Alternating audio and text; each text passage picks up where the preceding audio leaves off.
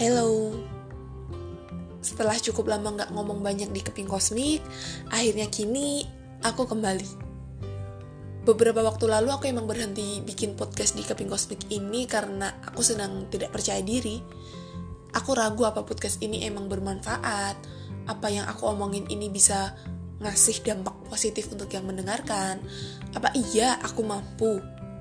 Apa iya aku bisa ngasih kontribusi untuk mereka-mereka yang dengerin podcast ini. Selain itu juga karena sejak bulan Juli dan sampai September hari ini, aku sedang sangat fokus bertahan hidup, jadi aku merasa kewalahan jika aku harus meyakinkan diri aku sendiri bahwa aku mampu punya dampak positif untuk mereka-mereka yang mendengarkan keping kosmik. Tapi setelah beberapa kawan menanyakan kenapa podcast ini berhenti dan mereka cukup memberikan alasan logis kenapa aku harus melanjutkan podcast ini, akhirnya aku kembali. Um, ralat, aku mencoba kembali. Dan kali ini aku cuma mau cerita tentang satu kejadian yang cukup menampar aku berhari-hari tentang abu-abu kemanusiaan Kejadian yang membuat aku flashback ke masa kecil di mana aku sering tanya, kalau aku jadi manusia emang aku harus ngapain? Karena aku rasa diciptakan menjadi manusia itu nggak cuman bikin kita harus nikmatin waktu sampai kita nunggu kita mati nanti gitu. Oke kita mulai.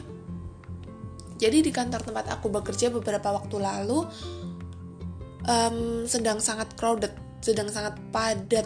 Customer sedang memenuhi ruangan bahkan antrian sampai ada di teras kantor. Bener-bener padat banget. Apalagi di tengah kondisi covid seperti ini suasana lagi nggak kondusif karena semua pelayanan dituntut untuk cepat dan sigap sedangkan customer terus berdatangan gitu Suasana sedang sangat crowded, semua karyawan berusaha secepat mungkin menyelesaikan pelayanan supaya bisa pulang tepat waktu dan tanpa lembur.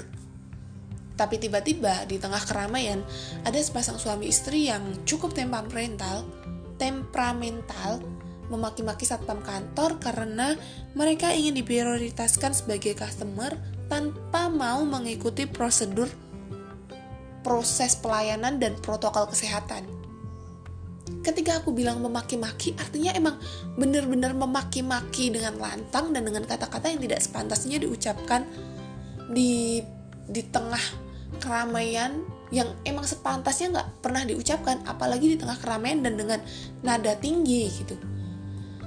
Semua pelayanan sedang sibuk dan saat itu satpam yang standby yang menangani customer ini cuma satu namanya ini nama samaran jadi mari kita sebut saja Pak Patrick dengan suasana yang sangat sibuk ini dan padat customer, tentu saja momen ini tuh jadi tontonan semua orang yang ada di kantor. Aku tahu betul Pak Patrick ini tuh udah kewalahan dengan pelayanan yang yang padat dan dia harus menahan diri buat tetap ramah dan memberikan pelayanan yang terbaik untuk sepasang suami istri yang cukup tem temperamental ini yang memaki-makinya dan menyebutnya dengan kata yang tidak pantas aku mencoba menahan diri untuk tidak tidak turut serta memperburuk suasana. Tapi kata-kata yang diucapkan sepasang suami istri ini tuh udah nggak bisa ditolerir lagi gitu. Pak Patrick tuh udah kelihatan nahan emosi banget tapi dia harus tetap ramah dan smiling face gitu. Akhirnya aku tutup berkas-berkas kerjaanku aku berdiri dari kursi kerjaku dan aku datengin suami istri ini. Aku tahu konsekuensinya Tentu saja aku dimaki-maki balik. Terus aku bilang sama sepasang suami istri ini, aku arahkan keluar ruangan, menenangkan mereka di luar, supaya mau mengikuti prosedur dan mau mengikuti protokol kesehatan. Aku bantu Pak Pak Patrick ini handle customer yang sulit diajak dia sama ini. Hasilnya, keluar banyak kata kotor dan makian dari customer ini Pak Patrick makin panik karena dia rasa aku terlalu terlalu lunak buat dimaki-maki customer gitu. Pak Patrick minta aku buat kembali ke meja, meyakinkan aku bahwa dia bisa menghandle ini sendiri. Padahal aku tahu dia sangat amat kewalahan. karena emang sepasang suami istri ini temperamental dan kalau diulur-ulur waktunya ada potensi bahwa sepasang suami istri ini terutama suaminya ini memakai kekerasan gitu. Dan ternyata Pak Patrick memang lebih khawatir sama aku kalau sampai aku kena dan sampai ada kekerasan di kejadian ini gitu. Akhirnya aku manggil bala bantuan. Petugas keamanan yang bertugas di divisi lain aku minta buat datang dan bantuin Pak Patrick ngehandle sepasang suami istri ini. Setelah cukup lama setelah beberapa waktu semua bisa ditangani dengan kepala dingin dan pelayanan kembali berjalan normal aku juga balik kerja dan menyelesaikan kerjaanku. Tapi setelah pelayanan mulai reda, setelah semuanya terkendali, beberapa orang datang ke mejaku dan menanyakan apa aku baik-baik saja setelah di dimaki-maki sepasang suami istri itu. Ya, tentu saja aku sangat baik-baik saja. Aku ada masalah dengan empatiku dan ini hanya masalah kecil gitu. Dimaki-maki mereka nggak ada artinya apa-apa buat aku gitu. I'm totally fine. Tapi ternyata beberapa satpam kantor yang justru yang justru datengin aku dan bener-bener berkali-kali bilang, Mbak gak apa-apa mbak, gak apa-apa pak. Tadi dimaki-maki kayak gitu loh, gak apa-apa udah biasa. Dan emang udah biasa gitu. Terus Pak Patrick datang. Khawatir jika aku down tiba-tiba dan resign hari berikutnya kayaknya tuh. Terus dia bilang gini ini hari yang buruk ya mbak katanya. Terus aku jawab it's a bad day not a bad life ya pak ya. Berkali-kali Pak Patrick menanyakan apakah aku baik-baik saja apa enggak. Aku berkali-kali mengatakan bahwa dimaki-maki customer seperti itu tidak berarti apa-apa untuk aku apalagi untuk aku pribadi dimaki-maki orang yang gak kenal aku.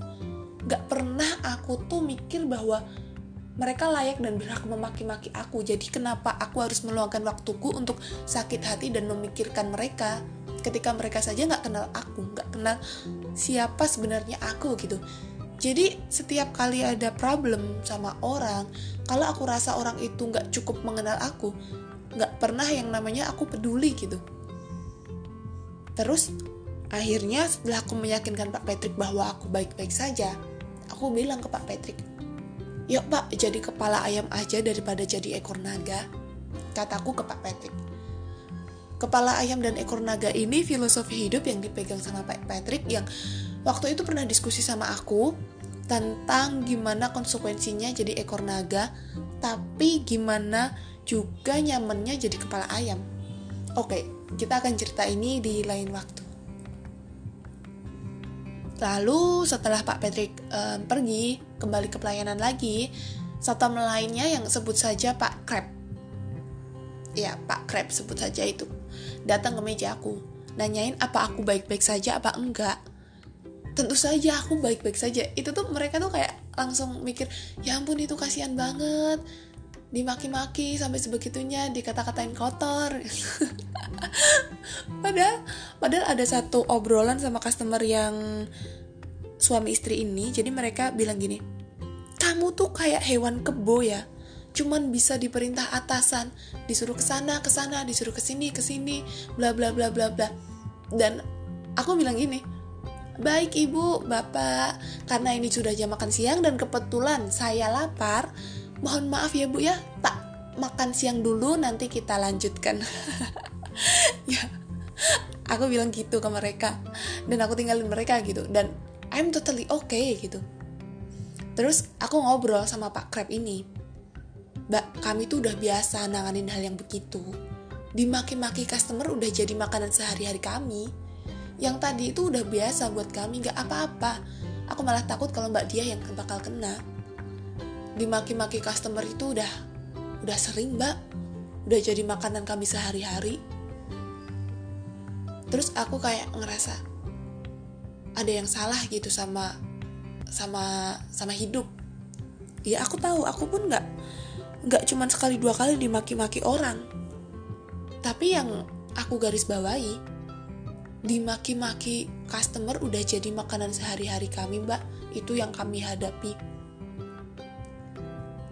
ya aku tahu itu konsekuensi pekerjaan. Cuman cuman kenapa seolah-olah orang-orang berhak melampiaskan emosi mereka bahkan mencampurkan emosi pribadi mereka dan dituangkan ke hidup orang lain gitu. Hanya karena merasa bahwa orang lain itu berhak menerima maki-makian mereka bagaimana bisa tidak dimanusiakan manusia lain sudah menjadi makanan sehari-hari iya aku paham kalau dunia ini keras hampir semua hal di dunia ini terukur dengan nominal, jabatan, kepemilikan, privilege. Tapi bagaimana dengan kemanusiaan? Apa yang bisa dibayar dengan kemanusiaan? Kenapa kemanusiaan menjadi hal yang semakin mahal kita dapetin? Yang harus aku tukar untuk bisa menjalani hidup sebagai manusia yang dimanusiakan dan memanusiakan? namanya juga resiko pekerjaan. Kalau nggak mau dimaki-maki ya jangan kerja di posisi itu. Oke, okay, aku tidak sedang membicarakan konsekuensi menjadi manusia yang diberikan ego dan segala hal kompleks lainnya. Aku membicarakan kemanusiaan dan aku membicarakan kelayakan kita sebagai manusia. Oh, tentu aku bukan manusia suci dan kalian semua pendosa Bahkan berat badanku kebanyakan kemungkinan juga isinya dosa kok. Ini juga bukan pertama aku melihat hal-hal yang tidak manusiawi di planet ini. Bukan juga karena aku turut serta terkena imbas dari tindakanku. Karena, hey, aku bahkan tidak merasa tersinggung sama sekali. Aku justru merasa bahwa seperti Pak Patrick, Pak Krab, dan lain-lain itu tuh mereka tidak seharusnya bertanggung jawab untuk menerima beban beban sakit hati atas orang lain yang seenaknya menuangkan emosinya ke mereka gitu. Semakin aku belajar dan mencari makna dari menjadi manusia yang manusiawi, aku semakin merasa bahwa dunia ini tempat yang menakutkan.